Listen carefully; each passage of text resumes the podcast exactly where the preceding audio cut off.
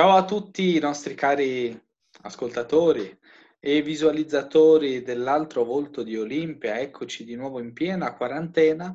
Un cordiale saluto da un vino rosso senese, nonostante noi siamo dei bergamaschi. Ecco che abbiamo con noi anche Marco Cangelli, benvenuto. Cordiale saluto a tutti, ascoltatori vicini e lontani, come al solito appunto la distanza ci tiene ancora lontano per un po' a causa di questa quarantena da coronavirus, però siamo vicini col pensiero, vicini a voi, quindi speriamo di uh, potervi far passare un breve, per, un breve periodo comunque in compagnia, qualche minuto.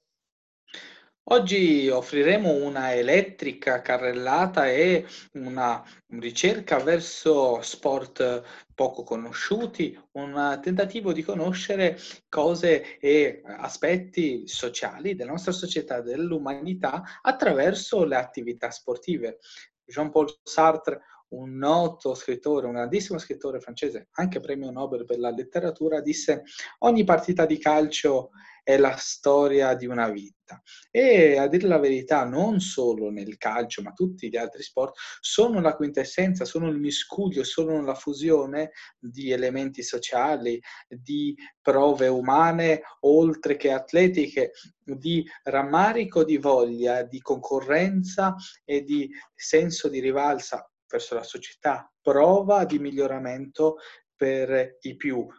L'idolo può essere uno sportivo, io ad esempio avevo come mm, un semi-juventino, avevo però la figura di Del Piero e attraverso l'idolo si cercava di migliorare, si cercava di eh, approvvigionare qualcosa del suo carattere e del suo temperamento, della sua personalità. Oggi andremo a scoprire con classifiche, con numeri, e anche addentrandoci in qualche elemento un po' più importante e anche peculiare, perché magari ci sono così tanti sport, come cambiano così tanto eh, nei paesi e ancora di più come conformano le varie società. Quindi passo la parola al nostro amico Marco che ci darà qualche informazione un po' più dettagliata.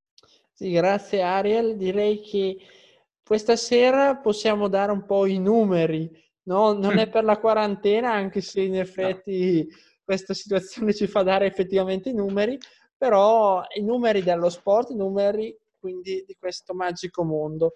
E direi partire dagli sport che sono più seguiti, dagli sport che sono maggiormente eh, appunto seguiti a livello mondiale.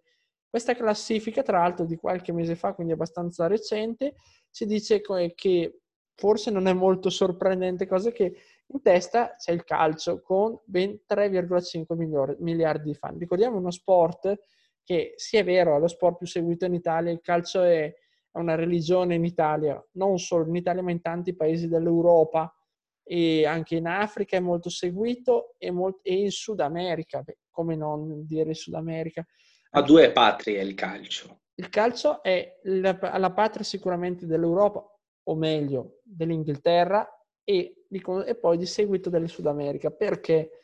Perché il calcio era lo sport, nasce come quasi il cugino del rugby, perché è uno sport che si è poi diviso appunto a metà 800 dal rugby e ha preso poi due strade diverse, perché prima, anche nell'antichità, anche nel Medioevo, erano molto simili.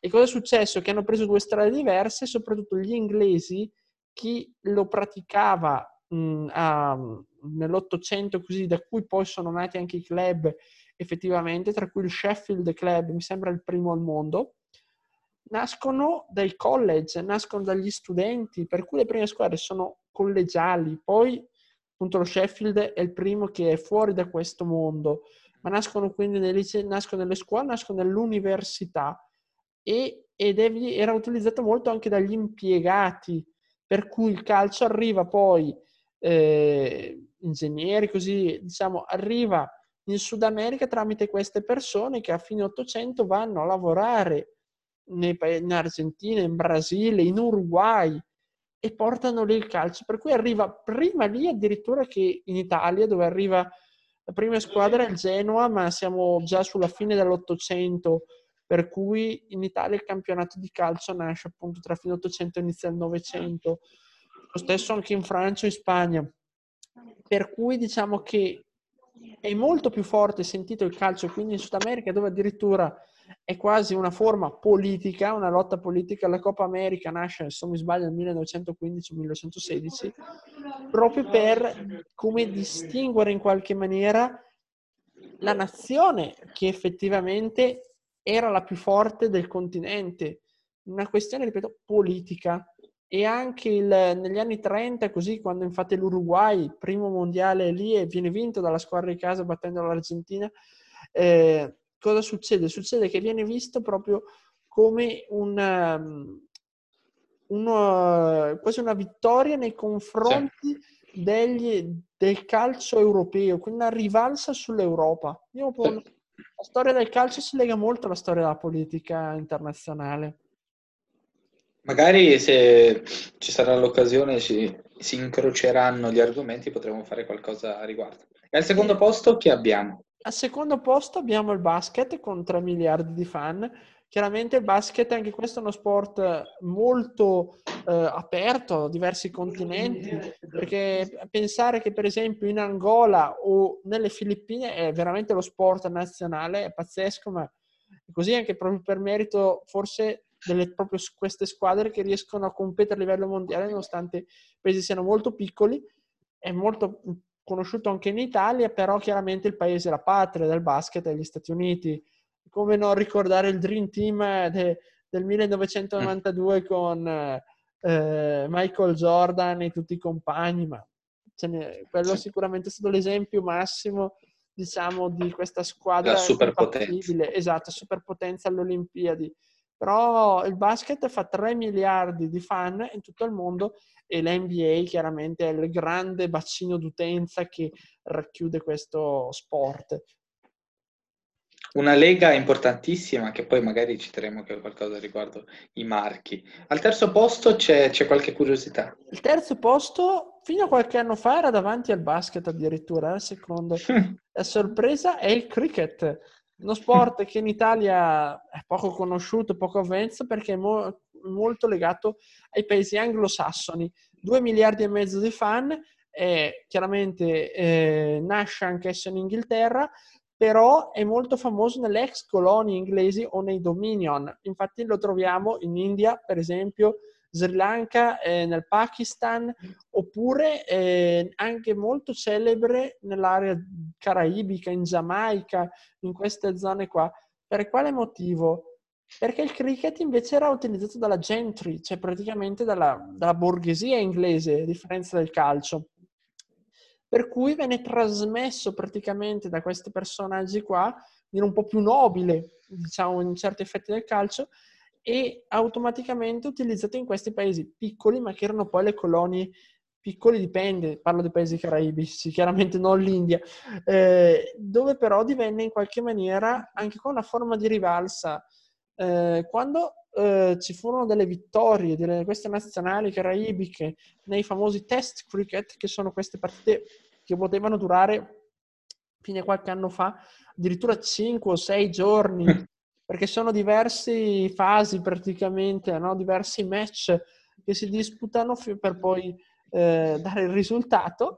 Eh, se si, ci sono state delle vittorie sorprese paesi come Grenada, Trinidad e Tobago, così contro gli inglesi e tutto, e lì sta la vittoria, la rivalsa nazionale. Però la cosa interessante del cricket è che ha un importantissimo eh, regolamento, soprattutto più che un regolamento, un vero e proprio spirito, uno spirito che porta ad avere rispetto nei confronti dell'avversario, non si possono dire parolacce, nei confronti di questo non posso dire insulti, nei confronti dell'arbitro, ma i veri arbitri sono i capitani delle due squadre, pensa a te. Pensate, un'autoregolamentazione quasi da utopia politica. Tra l'altro il cricket è interessante, come tu ovviamente saprai, che ha qualcosa in comune col, col Genoa Calcio. Sì, perché il Genoa Calcio nasce, ma non è l'unica squadra in Italia, li sa approfondire. No, probabilmente eh, c'è un altro. Davidson, quando l'ha portato in Italia, l'ha fondato, era un inglese per l'appunto, eh, creò il Genoa Cricket and Football Club, per cui la squadra, giustamente appunto essendo inglese, aveva sia una squadra di cricket che una squadra di, di, calcio, ma ci sono ancora diverse squadre importanti, come viene in mente in Spagna, soprattutto il Barcellona, il Real Madrid, sono polisportive. Anche in Italia anche la Lazio lo è, per dire. E, e polisportive c'è il baseball, dove c'è il basket, dove ci sono altre squadre, quindi attenzione, in Italia è rimasto, ripeto, la Lazio, ma in altri casi ci sono in, in giro per l'Europa. Io mi disorientavo, tra l'altro, piccola chicca personale, quando vedevo eh, finale di basket, ad esempio Real Madrid-Bayern, diciamo, questi eh, di basket o di calcio. Invece è proprio per questo, perché sono un po' di sportivi. Ora il podio l'abbiamo riempito con una grande sorpresa. Il primo posto probabilmente era intuitivo. Ora gli altri sette che abbiamo. Allora, andando forse un pochino più velocemente, abbiamo l'hockey, l'hockey che va dall'hockey su ghiaccio all'hockey su prato, perché l'hockey su ghiaccio chiaramente nei paesi più freddi, nordici, diciamo così, funziona meglio, anche se il principale bacino utenza viene ancora dal Nord America, quindi Stati Uniti e Canada, sono famosi i film dove c'è l'hockey, mentre l'hockey su prato erano i paesi più o meno inglesi che abbiamo già detto prima, perché nasce anche quello in Inghilterra, anche se l'hockey in particolare quindi quello su prato, probabilmente ha origini antichissime, addirittura i persiani, quindi pensate, 2 miliardi di fan, eh, poi scendendo un altro sport molto antico, eh, anglo-franco, diciamo, che è il tennis, con un miliardo e mezzo di fan, questo in giro più o meno per il mondo, anche perché il tennis dipende molto da, dai personaggi che in quel momento lo animano, perché Pensare Perché dici che... anglo-franco, franco-inglese, diciamo, quando il nome è inglese? No, il nome è francese, mi spiace contraddirti, ma è... No, no, è proprio così, era per stuzzicarti. No, è, è Perché in verità è proprio francese. Però diciamo che nel Medioevo, anche se più vicino forse al badminton che, alle, che al tennis effettivo, era diffuso sia tra la Francia e l'Inghilterra, per cui è un po' difficile da dire con precisione dove è nato tennis.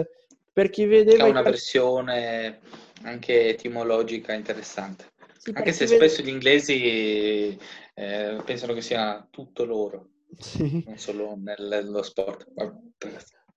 Eh, a parte questa chicca geopolitica, eh, una piccola chicca io. Eh, in questo periodo in cui Disney Plus va così per la più, c'è un cartone Disney che era quello di Robin Hood e chi se lo ricorda, è un po' antico, però chi è vecchio come me se lo ricorda, c'era Lady Cocca che giocava appunto con questo tennis così che sembra più il badminton ed era quindi in un paese inglese ambientato al Medioevo. Insomma, mm, c'era già Molto il medievale, diciamo, il tennis. Di preciso dov'è non lo sappiamo. Un altro sport, poi seguendo al sesto posto, troviamo con 900 milioni di fan il, la pallavolo, che è compreso in questo caso anche la parte estiva, quindi il beach volley. È uno sport praticamente europeo, perché in questo nasce in Inghilterra, anche se ormai in tutto il mondo è abbastanza comune. Anche in Italia è tipo il terzo o quarto posto tra gli sport più, utilizzato, infatti è uno degli sport nazionali a livello italiano, però anche molto famoso soprattutto nei paesi sudamericani, in particolare in Brasile c'è una grande cultura del, della pallavolo e del beach volley.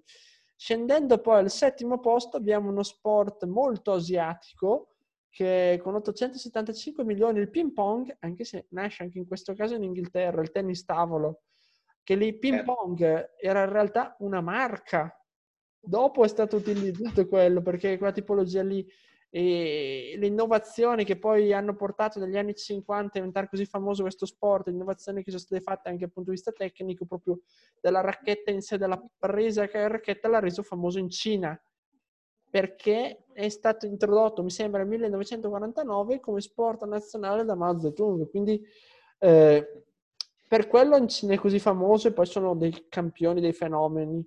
E lì scontro, scontro negli anni 70 eh, geopolitico con gli Stati Uniti ricorda qualcosa sull'attualità, ma ne parleremo un'altra puntata. Poi scendendo eh, troviamo il baseball con 500 milioni di fan, uno sport americano, sport che è stato trasportato poi in un altro luogo molto famoso che è il Giappone nel 1870 da un americano e la stessa cosa a Cuba perché sembra pazzesco ma mi ricordo, ricordo i racconti del campione, vice, vice campione paralimpico di lancio del disco Oneita Pia che è cubano d'origine ma è bergamasco d'adozione quindi è nostro conterraneo lui racconta spesso come lui il suo sogno, e poi in parte l'ha anche realizzato, era diventare campione di baseball. E quindi perché a Cuba è uno degli sport nazionali insieme a un altro che vedremo. Un trio che tra, tra l'altro io non avrei mai intuito, Giappone, Stati Uniti, Cuba.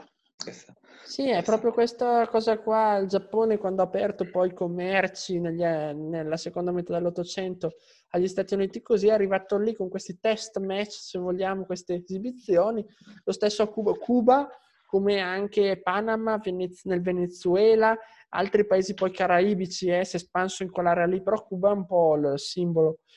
Eh, poi tra l'altro, pazze, paradossalmente, è vero, è arrivato nel 1858, quindi molto prima, ma paradossalmente Cuba, uno sport statunitense, mi sembrerebbe che non ha molto tenenza, però ce l'ha proprio per questo motivo.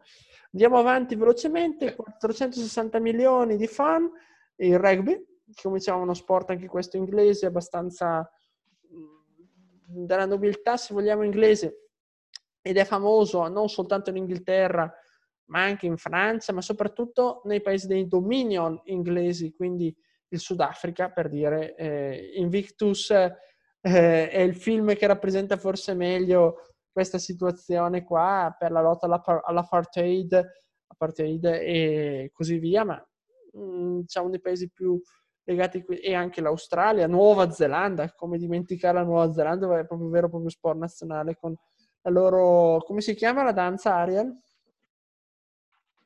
Danza tribale? No, la danza, quella neozelandese, il, il termine preciso, quello che fanno... Che facevano le All Stars. Bravo, è vero, non me la ricordo. L'abbiamo beccato un fallo, eh, la H se non mi sbaglio, anche se in bergamasco dire un'altra cosa, ma teoricamente il termine è quello. Qual- qualcuno, qualcuno, qualcuno balla anche come passione, piena di energia, meraviglioso. Io pensavo si chiamasse solo Balla All Stars Tribale, però invece... No, no, è proprio perché rappresenta la danza, è una danza maori ed era dei guerrieri maori che lo facevano per spaventare il nemico, se non mi sbaglio, prima affrontarlo. Quindi loro... Eh, ed effettivamente spaventa gli avversari. Esattamente. Poi, andando avanti, per concludere, eh, abbiamo il football americano che è stretto parente del rugby per certi versi, proprio quel calcio rugby antecedente che dopo si è trasformato, diciamo così, 400 milioni di fan, il golf 390 milioni di fan. H, H, esatto. E qui troviamo la Scozia, la patria del golf, ma non solo, anche in Italia, eh, fortunatamente abbiamo forti golfisti. Il mio paese è, è, un, è uno degli sport più importanti per ovvi motivi. E poi abbiamo la box con 350 milioni di fan. Eccoci. Ce l'abbiamo, ce l'abbiamo fatta. La box oppure pugilato perché non siamo così esterofili. Sì, sì, è, certo. è, interessante notare questa, con questa classifica, intanto avevi ragione, la, la haka, eh, il ballo eh, intimidatorio eh, dei rugbisti, che tra l'altro formano la squadra più forte, spesso vincitrice di ogni tipo di torneo. E poi ovviamente bisogna ricordare che nel rugby ci sono delle varianti di rugby, o 15 o 12, oppure possono esserci modificazioni. Ma la cosa ancora più bella è scoprire i luoghi geografici del nostro meraviglioso pianeta e le varie declinazioni sportive. Lo sport è per la maggior parte delle persone un passatempo un rilassamento. Per eh, gli attori, quindi per i giocatori, un'attività psicofisica. per i tifosi motivo quasi vitale e poi ovviamente c'è la componente eh, economico, eh, quindi investitori, quindi ruolo sociale e ruolo anche di comunità. Noi bergamaschi con l'Atalanta ne sappiamo qualcosa. E come un Michelangelo, che forse non sarebbe stato Michelangelo se fosse nato ad esempio in Sudafrica, se, eh, anche grazie alle condizioni ambientali, anche grazie per l'appunto all'ambiente circostante, è riuscito a improve, a migliorare le proprie doti e forse proprio a svilupparle in quel territorio. Abbiamo zone del mondo che però offrono cose veramente peculiari. Ad esempio abbiamo e, e, e, particolare, anche potremmo fare una puntata di questo tipo. Abbiamo uno sport come eh, corsa con la moglie, eh, che, eh, che, cosa vuol dire? Non è corsa dalla moglie e neanche eh, per la moglie, ma con la moglie. Quindi si mette la moglie sul groppone, questo è uno sport praticato in una cittadina in Finlandia, e si raggiunge una certa meta. Oppure ancora più stravagante, ancora più strano, è i limiti della stabilità. Eh, c'è il Buskashi, eh, che è un, lo sport popolare dell'Afghanistan, però sì, eh, oltre i suoi confini, eh, eh, quindi nei paesi confinanti, che e consiste nel portarsi sulle spalle la moglie, non è una cosa viva, ma le carcasse di una capra. Quindi portare la carcassa della capra fino alla porta, fino a una determinata porta, a una determinata meta. Quindi il Buscashi è in turco e che vuol dire portarsi la capra a destinazione, a spasso, e non vorrei sbagliare. Quindi pensate quanto è, quanto è eh, fantasiosa, uh, quanto è stravagante e quanto è uh, uh, diversa la concezione dello sport in vari posti del mondo. Abbiamo l'Alling, anch'esso uno sport antico, direbbe che già dal XI secolo fosse presente questa volta in Irlanda, è uno sport di origine gaelica, è uno sport di squadra e poi ancora di più eh, è uno degli sport che richiede maggiore velocità al mondo e per la combinazione, per la sua struttura. E poi come quarto punto, perché gli sport sono praticamente infiniti,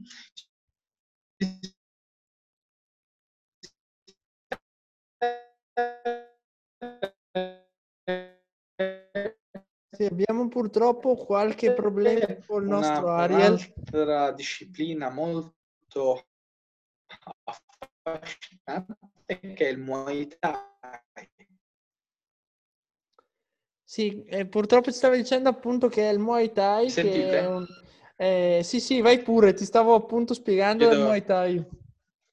Eh, no, chiedo scusa, spero che non abbia perso eh, grandi componenti di frasi, né frasi, né eccetera, però ovviamente potrai migliorare tu, al massimo io vado a disperdermi.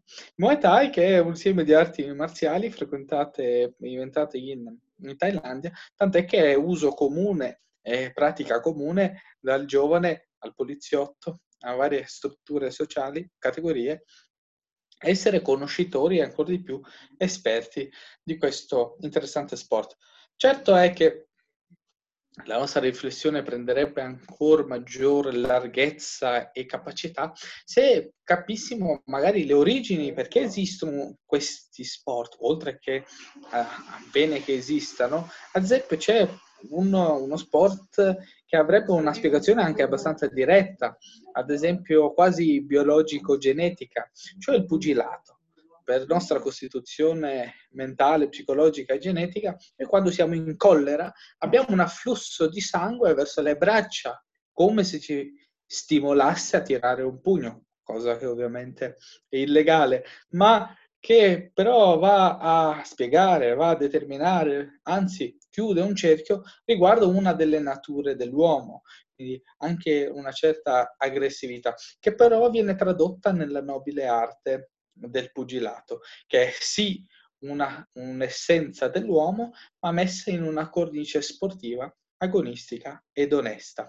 Ecco, poi interessante anche la classificazione degli sport, cioè spesso si dice ah, uno sport mm, si potrebbe dire il calcio di tutti e per tutti, ma questo è forse stato il bello. All'inizio gli inglesi in Sud America dicevano quasi glielo regaliamo questo sport che è inferiore, ma proprio l'istantaneità del calcio, cioè entrare nella partita subito e tutte le componenti tra difesa, attacco, tra il centrocampo che può essere l'equilibrio, quindi la razionalità, il portiere che è la solitudine per eccellenza, ma anche eh, la, la soluzione di certi mali, quindi quando tutto è battuto, la difesa come nella difesa della vita e l'attacco come segno, come abbiamo detto prima, di aggressività, ma anche di compimento di un compito e l'allenatore che può essere un nostro genitore, quindi la preparazione per la vita, che è la partita, e così via. E queste sono tutte eh, riflessioni che possono essere campate in aria, questo sì,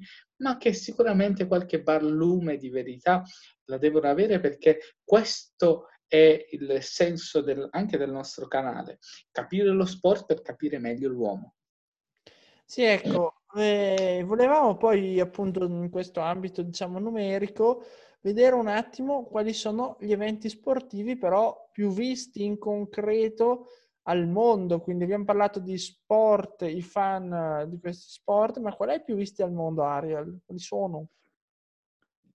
E, eh, gli eventi più seguiti al mondo, anche qua eh, c'è una certa eh, un rispecchiare nel, verso gli sport che abbiamo eh, già visto, già sentito, ma eh, c'è la componente, anzi esce come dal cilindro eh, la grande manifestazione universale delle Olimpiadi, che il nostro Marco conosce molto bene, perché noi veniamo anche, visto che abbiamo parlato di sport che si sviluppano in certi ambienti, noi bergamaschi ad esempio, per anche cultura generale, siamo prevalentemente migliori rispetto ad altri sport in certi sport invernali, possiamo dirlo? Beh, in questo momento storico possiamo dire di sì, chiaramente Bergamo, eh, l'Atalanta e, e poi l'altra area forte è quella del ciclismo però in questo momento storico abbiamo delle atlete molto forti a livello invernale, per cui sì, possiamo dirlo. Chiaramente anche se c'è proprio un movimento storico a livello invernale, anche grazie alle nostre montagne. Sì, sarebbe stato ad esempio interessante se l'hockey fosse sport popolare in Argentina e non ad esempio nelle nazionali come in Canada, oppure il surf che tanto si è eh, propagato in Australia fosse lo sport nazionale della Svizzera. Quindi c'è un indirizzamento anche, oltre che culturale, ambientale, come il nostro citato Michelangelo, uno scultore del Rinascimento in Toscana. E per quanto riguarda tutte le, le più grandi manifestazioni eh, durante l'anno e non solo, eh, con, eh, calcolando che lo sport capitalizza un'attenzione eh, totale, praticamente sono miliardi eh, gli appassionati, i seguaci e i tifosi. Noi abbiamo una classifica oh, dettagliata con il numero dei tifosi, vero Marco? Sì, eh, col numero dei tifosi ab- abbiamo una classifica più che altro proprio degli eventi sportivi come copertura di pubblico e come dicevi tu i giochi olimpici la fanno da padrona perché 2012 Londra con 3,6 miliardi di persone e Pechino appena dietro con 3,5 sono state le due eh, diciamo Olimpiadi che hanno funzionato molto bene anche perché non ci sono stati gravi problemi dal punto di vista politico dal punto di vista di proteste quindi molto apprezzati dal pubblico. Poi il calcio chiaramente con i mondiali più visti sono stati 3,2 miliardi in Sudafrica nel 2010, l'attenzione da parte dei paesi africani, la prima edizione in Africa, un po' diciamo portata a questa visione. Poi che gli altri mondiali, quelli del 2014 in Brasile, chiaramente un'altra delle patrie del calcio, era impossibile che non venissero sempre a pari merito con 3,2 miliardi. Stesso livello troviamo sempre in Brasile i giochi olimpici del 2016 con Rio, ma c'è stata qualche protesta, qualche eh, manifestazioni, anche problemi del virus Zika prima del, dell'inizio, quindi qualcosina un po' inficiato probabilmente. Purtroppo per noi italiani è solo il sesto posto, la Coppa del Mondo in Germania di calcio del 2006, tanto eh, cara ai nostri tifosi. Poi troviamo i primi giochi invernali come segua, seguito, che sono quelli di Sochi nel 2014 con 2,1 miliardi eh, di pubblico, 2 miliardi per eh, gli europei in Francia nel 2016 di calcio e concludiamo al nono posto con le Olimpiadi invernali di Vancouver con 1,8 miliardi. Che qui non è che c'erano stati dei problemi qua in preparazione con la neve, tutto un po' come anche a Sochi, per cui forse quello porta un po' meno, diciamo, di interesse, ma è anche una questione molto proprio di sport eh, che magari vengono un po' meno seguiti come lo sci o come può essere lo snowboard, così che Bergamasca attualmente grazie alle nostre campionesse sono molto seguiti, ma lì va molto ad atleta ad atleta. Quando c'era Alberto Tomba in Italia, lo sci ebbe un picco veramente clamoroso per la vittoria Coppa del Mondo. Adesso la nostra Federica Brignone l'ha vinta quest'anno, quindi chi lo sa che non aumenta, che c'è stato già un aumento. Se mi permetti, Ariel, vado un po' certo. velocemente. Eh, c'è un'altra cosa interessante perché c'è da notare anche, per esempio, eh, quali siano in Italia le partite, cioè, gli sport più visti, chiaramente sono le partite e peraltro la, la più vista fu nel 1990 eh, la semifinale Italia-Argentina dei mondiali. I mondiali si giocavano in Italia, la semifinale era al San Paolo di Napoli, se non ricordo male. In quel, nel Napoli giocava Diego Armando e giocava anche nell'Argentina che poi verrà sconfitta in finale con la Germania, per cui figuriamoci, c'è roba di oltre il 70% di share, una cosa clamorosa perché proprio il Sud Italia, la gran parte del Sud Italia, diciamolo, in quella situazione lì ti tifo non tifo Italia, quindi...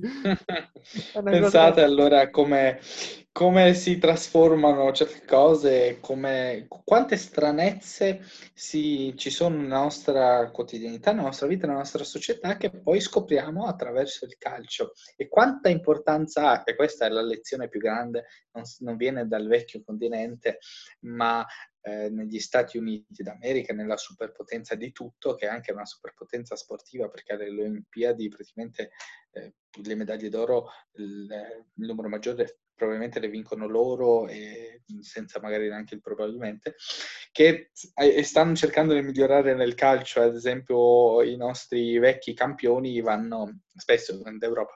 Però eh, questo è un argomento di, di un grande divulgatore di sport che è Buffa quindi non è mio. Però eh, ovviamente la letteratura e la storia del, degli Stati Uniti d'America può essere di dominio pubblico perché è fondamentale capire qual è stato il ruolo importantissimo di formazione delle ossa della cultura e della struttura sociale eh, statunitense, statunitense, attraverso lo sport. Abbiamo prima citato, Marco ha detto eh, che questi sport si sono inventati in collegi. Tuttora lo sport collegiale statunitense è fondamentale per la crescita, anzi è una variante che sarebbe ottima se venisse adattata, secondo me, anche in Italia, è una variante rispetto al tipico studio, cioè lo studio e lo sviluppo di un'arte che noi quasi monopolizziamo in certi casi pensando che fosse che sia solo calcio, in realtà eh, c'è molto molto di più e anche questa politica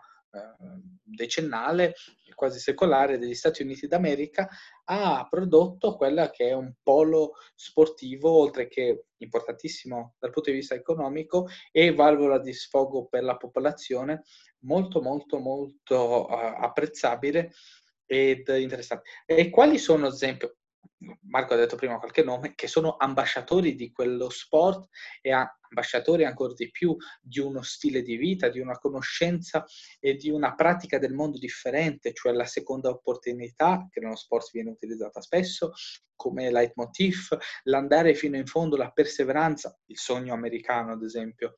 E abbiamo figure fondamentali, gigantesche come Michael Jordan, eh, Muhammad Ali, Mike Tyson, persone, come ripeto, di conoscenza generale planetaria, ma che hanno contribuito, soprattutto Michael Jordan e Muhammad Ali, a mettersi, innestare qualcosa nella psicologia del, degli statunitensi, come poco succede ad esempio nel calcio, perché è così, è così fluida la mentalità in Europa e soprattutto in Italia che non si vede lo sport come anche attività per i più, ma anche dal punto di vista intellettuale. Sì, ecco, proprio ricollegandomi alle personalità, come dicevi tu, addirittura ci sono certe situazioni, citavo prima la Serbia con Noli Djokovic, questo il tennis viene molto bene, la Svizzera, in Svizzera il tennis non era molto seguito finché non è arrivato Re Roger, cioè è arrivato Roger Federer che veramente ha portato la Svizzera su uno sport nazionale come possa essere quello del tennis, superando sport invece molto più eh, praticati in Svizzera come il calcio, ma anche lo sci, quindi è una cosa veramente molto interessante di come si è riuscito a superare così. Invece ci sono altri, sport, altri paesi dove per esempio in Svezia la, la via atleta del caso o la sciatrice di fondo è tutta più famosa magari in alcuni casi di Zlatan Ibrahimovic per dire.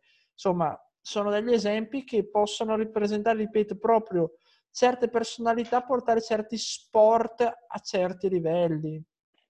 Sì, è così. E ovviamente paese paese, stato è stato, ha la propria storia, la propria cultura, i propri idoli, ma anche i propri territori, i propri laboratori di miglioramento. Ad esempio, io che vengo dall'Albania, c'è una fucina di talenti nel mondo della box, del pugilato, delle arti marziali, che è incredibile, è come se si fossero concentrati tutto lì, ovviamente eh, tutti lì, ovviamente il, lo sport europeo è il calcio, quindi anche in Albania, però come secondo sport, come produzione di campioni, perché è fondamentale, tu lo sai Marco, l'infrastruttura sportiva, cioè il dare ai giovani le possibilità. E Bergamo, ad esempio, è messa abbastanza bene, ma tutta Italia non è così. E quindi queste assumono delle, delle, delle non la bruttissima parola di sfogatoio, ma in verità no, è il, l'inclusione nella società di talenti che altri sì non sarebbero possibilitati. Ora potremmo fare un piccolo giochino per rallegrare la cosa, ad esempio diciamo un paese e ci ricordiamo se è il suo sport nazionale o magari il suo eh, più, più, più frequentato. Ad esempio, vabbè, iniziamo con uno semplice perché è la patria di tutto, ma effettivamente l'Inghilterra. E eh beh, l'Inghilterra, nonostante 3.000 sport che abbiamo detto, comunque il calcio. Calcio. calcio. Basti pensare a Londra che ha praticamente una serie A di squadre. Esatto. Il Giappone? E il Giappone sono diversi gli sport, perché abbiamo detto prima il baseball, ma anche il judo è molto famoso, visto come le arti marziali in generale, anche il sumo. Il sumo, sì, sì, sì. Poi eh, creano stereotipi gli sport, perché quando si pensa al sumo automaticamente si va in Giappone e si vede una persona di una corporatura grossa, robusta, eccetera. Quindi eh, anche questo è gioco psicologico interessante. Ultima domanda, il, l'India? L'India credo proprio che sia il cricket, eh, come dicevamo cricket. prima. Eh, per quello che si, anche... si, spiega anche, si spiega anche sì. la posizione in classifica. Il cricket è anche l'hockey su prato, quindi anche per quello l'hockey appena dietro il cricket, proprio per quei motivi lì magari. Comunque, eh, se mi permetti Ariel, un ultimo appunto. Innanzitutto sono d'accordo con te sulla questione degli sport universitari che in Italia purtroppo è molto debole e ne paghiamo anche le conseguenze perché soprattutto certi sport, se si eccettua il calcio, gli sport di squadra, gli sport individuali sono, in Italia sono molto eh, lasciati diciamo in mano agli, ai gruppi militari, per cui bisogna fare un concorso e tutto soltanto in pochi riescono a entrarci, a differenza invece degli Stati Uniti dove gli sport collegiali veramente anche non soltanto quelli di squadra, ma anche quelli individuali sono molto rafforzati, per cui tramite l'università già si hanno le strutture. Eh, purtroppo i CUS in Italia sono secondo me deboliti e avrebbero bisogno di un rafforzamento, però sta un'altra questione un po' anche politica. Eh, in merito poi agli sport, lo sport è inutile nascondersi dietro a un dito, eh, gira attorno ai soldi, bisogna dirlo, e, e gli eventi sportivi, diciamo, più preziosi, cioè il marchio per valore, c'è una classifica, e in testa c'è il Super Bowl, che è la grande finale del campionato americano di football americano, con ben 663 milioni. Ricordiamo, nel 2015 è riuscito a toccare addirittura 114 milioni di telespettatori, una cosa pazzesca, il record penso, o se non è il record siamo giù di lì praticamente di spettatori al mondo. Poi abbiamo a seguire, dietro il Super Bowl, le Olimpiadi estive che mm, muovono 419 milioni di dollari, per cui parecchio, molto più delle invernali che raggiungono solo 285 milioni di dollari. Sono al terzo posto comunque. Il CIO quindi ha un certo interesse anche di diritti TV con la televisione americana che ha un po' anche imposto questo spostamento delle Olimpiadi di Tokyo il prossimo anno, le prime che saranno svolte in anno bisestile, ricordiamo. Quarto posto ci sono i mondiali di calcio, pensate voi al quarto posto, quindi eh, che mantiene 229 milioni di dollari, nonostante sia uno degli eventi più seguiti al mondo dal punto di vista televisivo, non riesce a raggiungere gli eventi, eventi come le Olimpiadi o il Super Bowl. Poi abbiamo l'NCAA di Final Four, che è il campionato, come dicevi tu, universitario di basket negli Stati Uniti, per cui pensate agli Stati Uniti quanto sia importante l'università e lo sport universitario, anche Quanti perché... i campioni sono usciti dall'NCAA. È, è proprio la base per andare nell'NBA, quindi parte proprio da lì.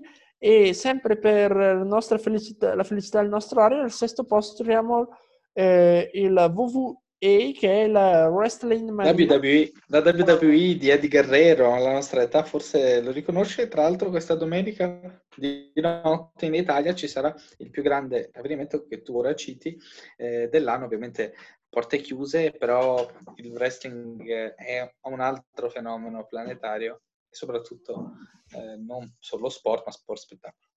195 milioni di, di, dollari vale, poi passiamo al settimo posto, troviamo la Champions League con 185 milioni, quindi anche quello, nonostante sempre un evento così, soprattutto per noi europei, noi italiani, così importante, è solo settimo.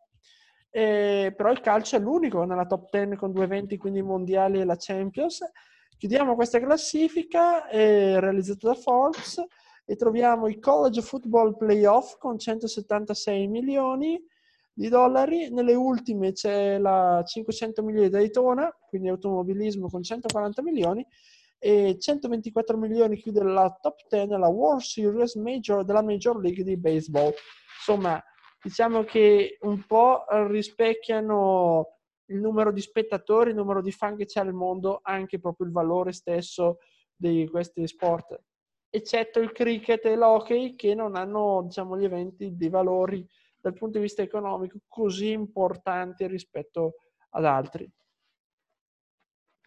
Ti ringrazio molto, sei stato lucido e chiaro e a te l'ultima parola. Ovviamente. Sì, speriamo di non avervi annoiati con tutti questi dati, però era interessante proprio per capire un po' il mondo dello sport che eh, conta molto su, sui dati, sui numeri, generalmente per i risultati, però anche proprio per conoscere dal punto di vista economico.